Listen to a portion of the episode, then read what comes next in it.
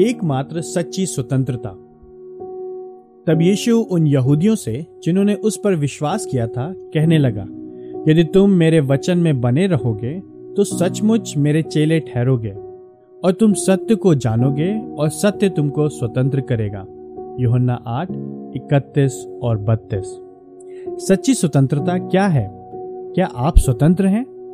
यदि हमें पूर्ण रीति से स्वतंत्र होना है तो इन चार बातों का सत्य होना आवश्यक है।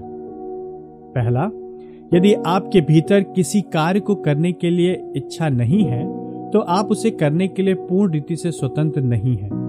हाँ ऐसा हो सकता है कि आप अपनी इच्छा शक्ति को उपयोग करके किसी कार्य को करने का साहस जुटा भी लें, किंतु कोई भी उसे पूर्ण स्वतंत्रता नहीं कहता है। हम इस रीति से नहीं जीना चाहते हैं। इसमें एक बाध्यता तथा दबाव है जिसे हम नहीं चाहते हैं। दूसरा, और यदि आपके भीतर किसी कार्य को करने की इच्छा है, किंतु उसे करने की क्षमता नहीं है तो आप उस कार्य को करने के लिए स्वतंत्र नहीं हैं। तीसरा, और यदि आपके भीतर किसी कार्य को करने की इच्छा है और क्षमता भी है, किंतु उसे करने का कोई अवसर नहीं है, तब भी आप इसे करने के लिए स्वतंत्र नहीं है। चौथा और यदि आपके भीतर किसी कार्य को करने की इच्छा है, और उसे करने की क्षमता है, और उसे करने का अवसर भी है, किंतु अंततः यह कार्य आपको ही नष्ट कर देता है तो आप इसे करते समय पूर्णतः स्वतंत्र नहीं होते हैं। वास्तव में स्वतंत्र नहीं होते हैं।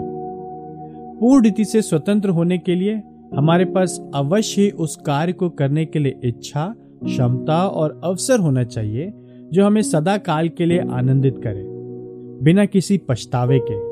और केवल यीशु ही, जो परमेश्वर का पुत्र है, जो हमारे लिए मरा और फिर जी उठा, वही इसे संभव कर सकता है। यदि पुत्र तुम्हें स्वतंत्र करे तो तुम सचमुच स्वतंत्र हो जाओगे। योहन्ना आठ छत्तीस।